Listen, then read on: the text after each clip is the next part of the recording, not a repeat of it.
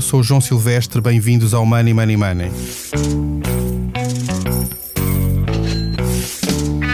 Tenho comigo a Paula Santos, diretora adjunta do Expresso. Olá, Paula. Ora, viva, João.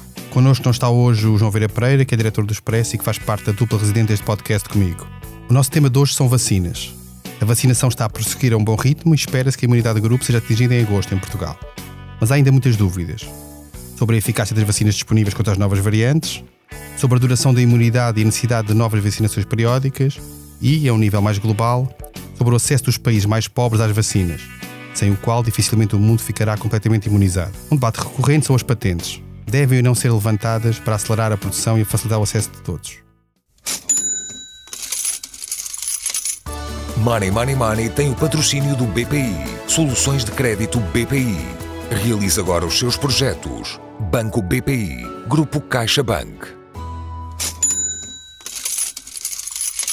Paula, achas que é possível estarmos todos totalmente protegidos sem que os países mais pobres estejam igualmente vacinados? Nós vemos o que se passa hoje, por exemplo, na Índia ou no Brasil e percebe-se que, por mais que a Europa que os Estados Unidos estejam com níveis muito, já muito avançados de vacinação, dificilmente travaremos aquilo que serão as novas variantes e os novos contágios sem que o mundo todo, uma parte grande do mundo esteja protegida. Como é que tu tens visto esta evolução do problema? Exatamente como tu a colocas, ou seja, eu acho que é incontornável, não sendo nós especialistas Uh, por mim falo uh, e, e, por, por, nós todos em geral, pela população em geral, especialistas em questões de saúde, parece óbvio que estamos a falar de uma pandemia. Ora, uma pandemia pressupõe que seja um, algo à escala global incontrolável do ponto de vista da sua própria circulação, uh, mas não seja porque nós já estamos outra vez a circular e mesmo que não estivéssemos, mesmo uma, uma, circulação restrita não, não acautela todas as, as hipóteses de segurança, não é verdade? Ou seja, o que eu acho, eh, respondendo à tua questão, é que obviamente nós não vamos estar nunca livres desta pandemia, livres no sentido em que ela se torne algo como uma gripe vulgar, sem que haja uma grande parte da população que esteja no mesmo patamar eh, de eficácia do ponto de vista do controlo dessa pandemia. E eh, até lá chegarmos, ainda é bem capaz de demorar algum tempo, pelo menos a, a ajuizar por aquilo que ainda acontece à nossa volta. E a Europa, apesar de tudo, ainda tem um caminho a perseguir. Os Estados Unidos e a Inglaterra, em particular, o Reino Unido, estão de facto mais avançados. A Europa para lá caminha, mas há uma larga faixa da população mundial, à escala mundial, que está longe de poder dizer a mesma coisa. Logo, o controle da situação está longe de, de, de ser evidente e de ser, de ser eficaz. Tu achas, do ponto de vista político, há disponibilidade dos governos de muitos destes países em contribuir para essa disseminação da vacinação, apesar dos apelos que nós vemos frequentes da ONU, da, da Organização Mundial de Saúde, etc., para, para que haja essa, essa, essa, distribuição das vacinas, achas que há, do ponto de vista político, pelo menos neste momento, disponibilidade para isso, para, para ajudar nesse sentido? Esse é que é o ponto, e o que tem acontecido é que não tem havido. Vamos lá ver, as pessoas, ponto, há, há uma diferença entre o discurso e a prática do discurso e a colocar uh, na, em prática aquilo que são ideias tão óbvias como esta, que é todos nós, uh, os países que já têm disponibilidade para isso, têm que ajudar os outros. Parece tão óbvio e ninguém vai dizer o contrário em relação a isto. O problema depois é quando se coloca a situação prática, porque cada um quer olhar para o seu núcleo e para o seu país e para as suas circunstâncias. E depois é que vêm as circunstâncias dos outros. E às vezes nem depois, porque depois, entretanto, há variantes novas e, e há um receio uh, por parte de quem tem ao seu dispor meios uh, bem mais robustos de partilhar esses meios e isto faz com que nós cheguemos também a esta situação. Eu acredito que com o tempo é à medida que esta pandemia se for controlando, mas aí já está, nunca será no primeiro instante nem no segundo, possa haver uma maior abrangência, até porque agora se discutem outras questões relacionadas com a política da gestão uh, dos recursos que nós temos, nomeadamente a questão das patentes. Se houver uma abertura, se houver uma, uma partilha, é óbvio que isto tudo acaba por configurar um outro cenário, mas parece que há muitos entraves a que isso aconteça. E eu acho que isto é um bom ponto de partida até para esta conversa que estamos a ter aqui, não é? Perceber até que ponto é que esses entraves vão ser determinantes ou não para que nós possamos ter uma ajuda à escala global. Eu acho que ainda não estamos nesse ponto. Bem, como dizias, Paula, temos exatamente um convidado que nos vai ajudar a perceber uh, esta, estas e outras questões relacionadas com as vacinas, que é João Almeida Lopes, que é presidente da Apifarma, que é a Associação da Indústria Farmacêutica Portuguesa. Olá, bem-vindo ao Money Money Money. Olá, João, bom dia. Olá, Paula, bom dia. Eu começava por perguntar exatamente esta pergunta mais genérica, que no fundo é Há disponibilidade na indústria farmacêutica mundial para produzir vacinas em quantidade suficiente para todos, ou nesta fase em que nós estamos ainda há alguma limitação e é natural, havendo essa limitação, as vacinas vão para aqueles mercados que são mais ricos, com mais capacidade, com mais poder de compra e que ficarão com, com aquilo que os outros não conseguem ter? Bom, uh, muito obrigado pelo convite. O tema é de facto aliciante, interessantíssimo e, e puxa-nos puxa um bocado em termos intelectuais, puxa-nos um bocado para o nosso pensamento. A verdade, a verdade é que eh, nós não nos podemos esquecer que os primeiros, as primeiras pessoas infectadas com esta pandemia foi para aí em 2019, salvo erro, na China, em dezembro, não é? E em dezembro de 2020, praticamente um ano depois, estávamos a vacinar as primeiras pessoas. Portanto, ou seja, a capacidade, a capacidade de investigação, a capacidade científica e tecnológica da indústria farmacêutica é fabulosa. É evidente, podem dizer que eu sou uma, parte interessada, mas não, vivo isto muito, conheço bem as empresas, conheço os projetos de desenvolvimento, conheço aquilo que se vai fazendo em todas as áreas, não só nas pandemias, mas em todas as áreas, seja, seja o, o cancro, sejam as necessidades médicas não satisfeitas. E de facto a capacidade de investigar e desenvolver é enormíssima e isso conseguiu, conseguiu-se fazer as vacinas. Agora, há um problema depois complicado que é Uh, fazer vacinas de per si já é extremamente complexo. Eu depois ser capaz de as começar a produzir consistentemente em quantidades enormíssimas, não é? Esse é que é, que é o problema, não é? Portanto, nós normalmente, normalmente não estamos a falar nem em medicamentos, nem sequer no outro tipo de vacinas, em, em querer vacinar praticamente a população mundial toda. Hoje é desse que estamos a falar. E isso, obviamente que não havia essa capacidade. Conseguiram-se fazer, conseguiu-se fazer os primeiros desenvolvimentos em tempo uh, fabuloso, os resultados, com resultados fabulosos, e estamos a falar daquelas que conhecemos, porque de facto outras empresas houve que, como sabem, ficaram com o caminho, não conseguiram, estas matérias são complexas. Uh, a partir do momento em que se conseguiu, de facto, deu-se um passo extraordinário. Agora, ter capacidade depois para fazer isto em volumes, em escalar para níveis enormíssimos que permitam vacinar toda a população mundial ou caminharmos para isso, isso de facto, essa capacidade não existia. Não existia a capacidade industrial, ainda hoje não existe, nem existe a expertise, porque a questão, estamos a falar de, estamos a falar de produtos de biotecnologia extremamente complexos levarão sempre, os lotes de, de, de, de, vacinas levarão sempre, sei lá, 15 dias, 3 semanas a serem feitos, não é? Em equipamentos extremamente complexos, com uma série de parâmetros que sem ser sistematicamente medidos ao longo de 24 horas. E se alguma coisa corre mal, eu tenho que deitar fora por isso simplesmente e recomeçar o processo. É disso que estamos a falar. Deixa-me perguntar-lhe uma coisa sobre isso, que é e vai, vai haver, ou quanto tempo é que será necessário para haver essa disponibilidade de vacinar, pelo menos, aqueles grupos de maior risco a nível mundial todo? Qual é a sua estimativa? Oh, oh, oh, João, eu acho que isso está.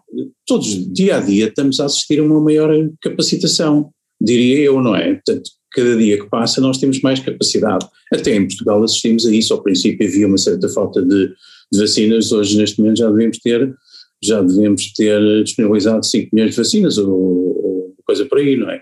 Portanto, tudo isso está a aumentar. Agora, é, é preciso, claramente, são precisos investimentos, são precisos eh, empresas que eh, transmitam essas tecnologias, essa expertise. Eu, eu, estava há bocadinho a ler, estava há bocadinho a ler uma notícia da, daquela revista científica da Cision, em que, por exemplo, a Moderna, e, é, e é interessante lembrar que a Moderna começou a vacina, a plataforma, portanto o RNA mensageiro começou na Moderna ali no campus de Oeiras em 2015, na Genivert. Portanto, não era a vacina do, do, do Covid, o Covid não existia, não se falava, mas a plataforma começou ali. Portanto, às vezes diz que Portugal não tem, não tem expertise, não, tem e muita. Não tem, provavelmente, é de facto capacidade depois industrial para fazer uhum. bilhões de vacinas.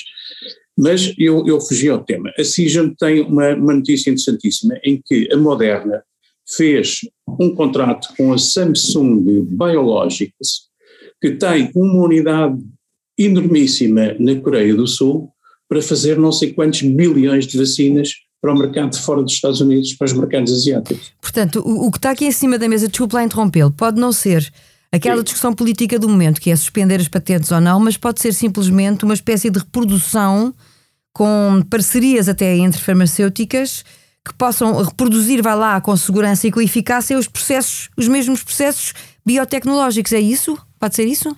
É, mas ouça, Paulo, é o que está a acontecer. Uh, nós, nós temos estado a assistir a parcerias entre as empresas farmacêuticas que nunca tínhamos visto antes. De facto, há uma data de gente a tentar trabalhar nisto. Agora, não há, por enquanto, embora elas tenham estado a aumentar dia a dia, mês a mês, não há claramente uma capacidade industrial instalada. Estamos a falar de capacidade industrial de biotecnologia.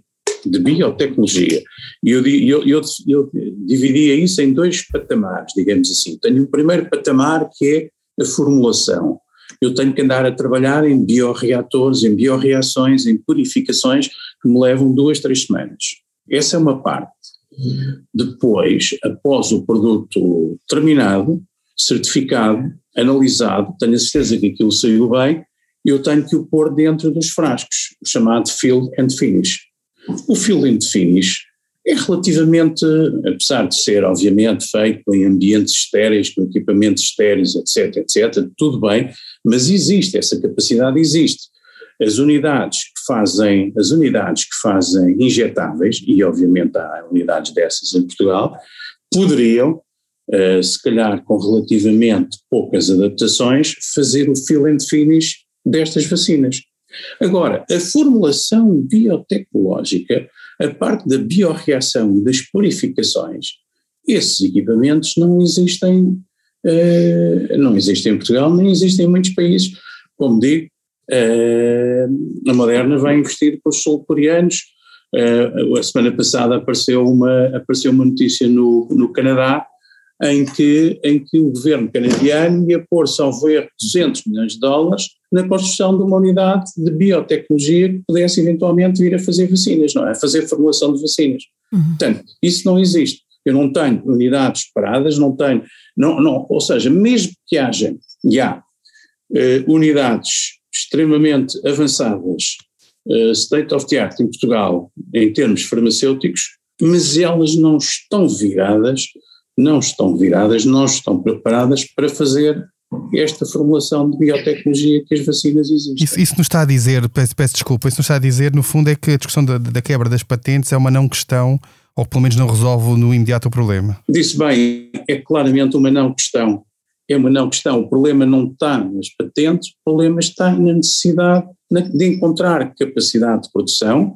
E, e repara, oh, oh João, depois há uma questão: é, é a capacidade de produção e eu preciso depois de ter gente que saiba operar, após ter o investimento feito, após ter a, a instalação montada, a instalação precisa de ser certificada, validada, eu tenho de ter a certeza que todos os parâmetros vão sair corretos e tenho que ter as pessoas treinadas para trabalhar com aquilo. Que não existia. E voltando aqui à escala portuguesa, justamente pegando nesse exemplo que está a dar agora, ou seja, nós não temos, do ponto de vista da formação, técnicos especializados suficientes com o grau de especialidade necessária para poder também trabalhar nesta matéria, não é verdade? Repare, quando nós estamos, quando nós estamos a fazer, quando nós estamos a fazer investigação, e, e não nos podemos esquecer que Portugal tem um sistema científico e tecnológico nesta área da farmacêutica fabuloso. Uh, voltando ao Campos de Oeiras, à Genibet e ao IBET, por exemplo, são, são instituições que eu conheço melhor. Essas instituições têm técnicos altamente qualificados e equipamentos altamente qualificados mas são de pequena dimensão. Ou seja, em termos práticos, talvez, talvez não, conseguiríamos com certeza fazer um número limitado de vacinas. Estão a ver? A questão é essa. Quando eu, sei lá, eu estou a trabalhar, imaginemos, com eh, níveis de lotes, de, sei lá, de 5 litros, depois passo para 50 litros. Isso ainda é fazível. Mas para, quando, quando começamos a falar de vacinar bilhões de pessoas, milhões de pessoas só na Europa, eu preciso, eu preciso fazer lotes de 500 litros, de 1000 litros, de 2000 litros. Eu não tenho essa capacidade. E, não, e, não, e por muito que eu me queira esforçar, sendo capaz de utilizar os equipamentos que temos, digamos, a nível laboratorial, eu nunca vou conseguir uma, uma quantidade de vacinas apreciável. E depois tenho outro problema agravado que existe sempre em biotecnologia, é que uma coisa é fazer na bancada, no tubo de ensaio, lotes relativamente pequenos. Quando eu vou fazer o scale-up, quando eu vou fazer passar aquilo para a escala industrial, aí é que as coisas começam a ficar ainda mais complicadas. E são ainda mais complicadas não só pelos volumes físicos envolvidos, mas também pelos dias, pelos dias que os processos exigem. Eu não consigo apressar os processos, não é fazendo mais depressa, estamos sempre a falar de coisas que levam semanas. E enquanto eu não tiver um processo consistente, robusto, que me garanta que cada vez que eu carregar o bioreator vou de facto tirar de lá aquilo que quero, com todos os parâmetros que previamente foram validados pelas autoridades, enquanto eu não for capaz de fazer isso, eu não tenho produto suficiente. E aquela, aquela ideia de que, que surgiu há, há umas semanas em Portugal que seria possível produção de vacinas cá, é uma ideia que, na sua opinião, não tem pernas para andar, não, no, no contexto atual? Não, de imediato não tem. Não tenho dúvidas nenhumas que, face ao que, ao que estamos a assistir no mundo, provavelmente haverá um ou dois grupos farmacêuticos em Portugal que estão a pensar em estender as suas competências para, para unidades de biotecnologia suscetíveis de fazerem vacinas, nomeadamente as vacinas do RNA mensageiro. Mas tem alguma indicação nesse sentido já concretas ou está apenas a antecipar aquilo que pode ser uma reação natural do, da indústria? Nossa, não, não me leva mal, mas não posso entrar em pormenores, mas sei que há de facto projetos desses que estão a ser desenhados. E isso implica apoio governamental, ou seja, na sua opinião, chegou ao momento em que podíamos também assistir aqui a um investimento maior eh, por parte de, de quem também pode, de alguma maneira, dar uma ajuda neste processo de investigação científica, quer a nível de formação, quer a nível até de apoio da indústria farmacêutica? Diria que sim, não é? Portanto, nós, nós de facto, eu diria, as empresas. As empresas olham, obviamente, para o mundo que as rodeiam, para aquilo que é preciso fazer, para, para as falhas que existem nos mercados mundiais e obviamente que com certeza vão fazer investimentos e vão avançar nestas matérias. E também não tenho dúvidas nenhumas que os governos, nomeadamente as áreas da economia e da saúde, olhem para estas matérias com carinho e quererão com certeza, quererão com certeza que Portugal ganhe independência estratégica. Se se recordam, de alguma maneira, esse tem sido um pouco o discurso da, da União Europeia e da, e da, comissária, da comissária van der Leyen, no sentido de, de facto, a Europa perdeu autonomia estratégica, de alguma maneira ficou um pouco ultrapassada, permitiu muitas deslocalizações e os discursos da, da comissária, da Presidente da Comissão, apresenta, apontam claramente para, para isso, não é? Ou seja, que a Europa tente retomar tente ganhar alguma autonomia estratégica que, que, que, de facto perdeu ao longo, do, ao longo dos últimos anos com as deslocalizações que, que fomos assistindo. Portanto, eu estou convencido, se não de uma maneira imediata, mas diria que se calhar no primeiro trimestre de 2022 somos capazes de já estar a assistir à construção, se calhar eh, talvez até com sorte já estejamos a assistir a processos de validação de algumas unidades destas que possam que possam, eh, que possam de facto vir a dar, vir a dar uma, uma ajuda positiva nesta questão da, da biotecnologia para vacinas. Não respondi, à, não respondi à vossa limites... questão das patentes. A, a vossa questão, mas o João já tinha dito, a questão é uma falsa questão. Uh, eu, mais do que as patentes aqui nesta matéria, eu tenho é que saber fazer.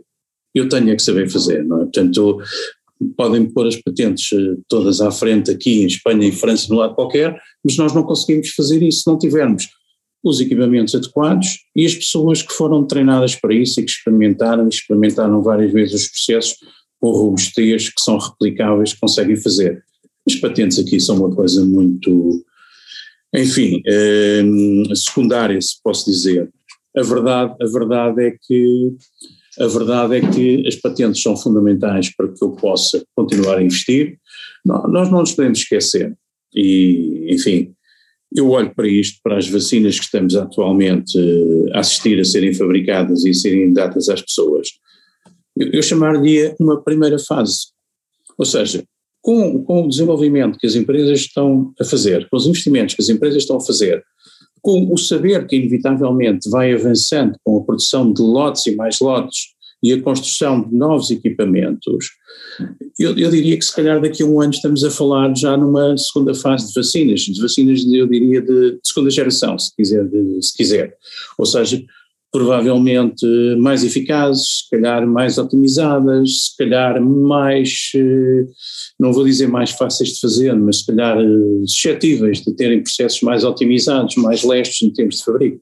Isso inevitavelmente vai acontecer. A sua expectativa é que a partir de agora, precisamente por esses processos todos e com a melhoria das próprias vacinas, que passa a haver uma vacinação mais ou menos regular de, contra a Covid-19 ou outras Covid variantes que, que surjam? Oh, João, eh, isso eu não sou, eu não sou cientista, não sou sequer médico, farmacêutico.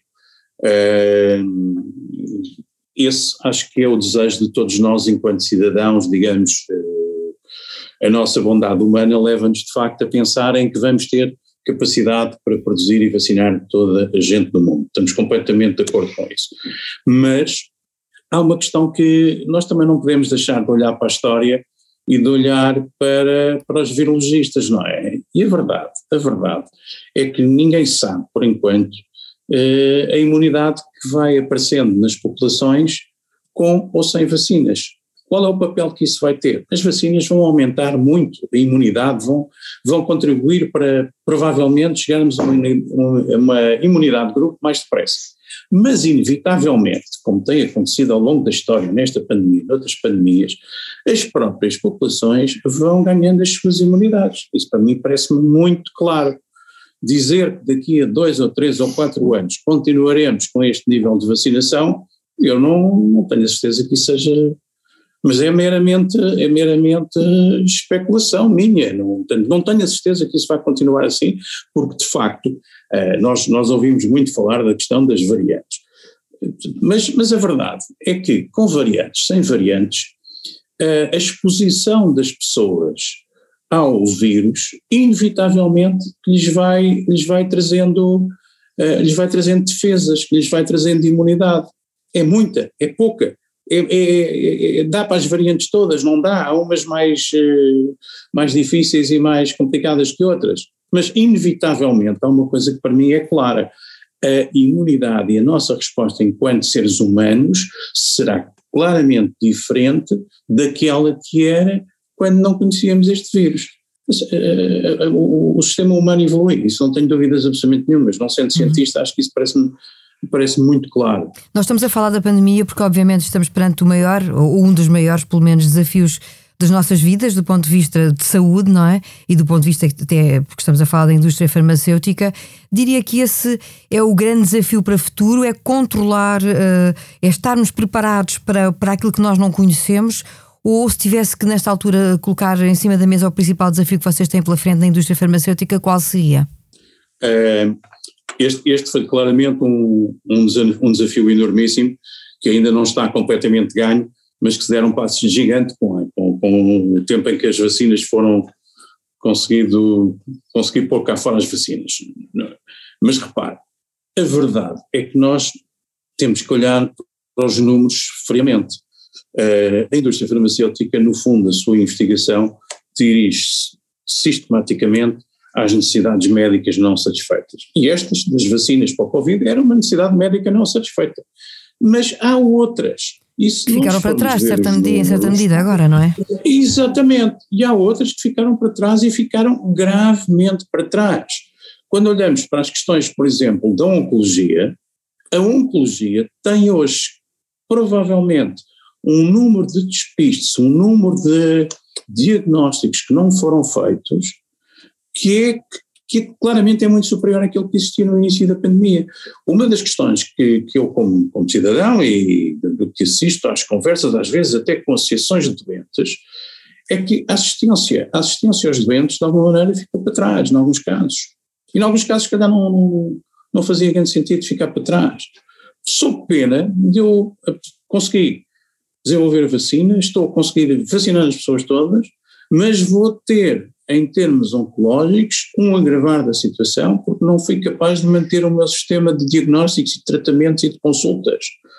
É, é, as pessoas que começam a olhar para estes números em termos de infartos que não foram detectados, em, em termos de acidentes vasco, eh, vasculares cerebrais que não foram apanhados a tempo, é, são números que só o futuro é que nos vai dizer, mas claramente foi uma situação muito complicada e provavelmente com números e impactos de sociedade que se calhar vão, vão ser superiores às, às fatalidades causadas pelo Covid. Só, só, só o saberemos provavelmente mais para a frente, não é? Mas, mas, mas não podemos perder este aspecto de vista. E assim aproximamos-nos do final de, deste episódio. Avançamos agora para a nossa Bolsa de Valores. A cada convidado é apresentado um tema para o qual deve dar a ordem de compra ou uma ordem de venda. Começo por ti, Paula, e esta notícia de ontem de, do desvio do, do avião da, Ryanair em espaço aéreo bielorrusso. A Europa diz que vai fazer sanções. Tu compras ou vendes este discurso aparentemente duro da Europa? Eu tenho que comprar, porque tem que ser feito. Não sei eu perguntava, se desculpa interromper, eu perguntava não, não só no sentido de se concordas com ele, mas também se acreditas que vai ser realmente duro, como parece estar a ser vendido. Uh, acredito que o discurso possa ser duro, acredito que o efeito que essa dureza tem do discurso seja menor do que aquele que aparentemente seja o objetivo do discurso. Ou seja, a Europa já nos habituou uh, a não ter o peso uh, em certas circunstâncias que, que os temas mereciam, e este é um dos temas que merecia uma sanção muito grave. Isto é particularmente grave. É. o que aconteceu aqui é que há um avião comercial que é desviado por um governo de um país por militares, uh, e não é um avião militar, aparentemente porque havia um problema de segurança a bordo. Quando tu poderias pensar que estamos a falar de uma, de uma bomba ou de alguma coisa que pudesse estar a correr mal do ponto de vista técnico, a verdade é que havia, aparentemente a bordo estava um jornalista que, que era opositor do regime da Bielorrússia, que é disso que estamos a falar, e que, e que era necessário deter, e ele foi preso, tanto quanto sabemos. Uh, e, e, sabemos muito pouco sobre isso. Claro que o discurso da União Europeia, Portugal aqui também tem um papel, porque estamos nesta altura a presidir de forma rotativa um, a União também, também é importante, mas o, o peso maior vem de, de, outras instâncias que não dependem de variações presidências, eh, naturalmente. Uh, o peso é importante, uh, reafirmá-lo. O efeito dessas palavras tem as maiores dúvidas. Aliás, o governo bielorrusso, só para, para dar uma maneira de algum contexto de atualidade a esta informação, já veio dizer que não cometeu nenhuma ilegalidade porque, porque uh, desviou legalmente o avião porque havia um problema uh, de segurança uma à bordo. de bomba ou algo do género. Que ninguém encontrou, não é? Portanto, isto é, lá está, depois passa a ser a, o peso da palavra do governo bielorrusso também, quando nós estamos perante aqui uma situação que envolve um avião comercial. Isto é bastante grave. Isto não pode ser só, aliás, a NATO também já se pronunciou, não foi só a União Europeia e, e não devia ser ficar só por aqui.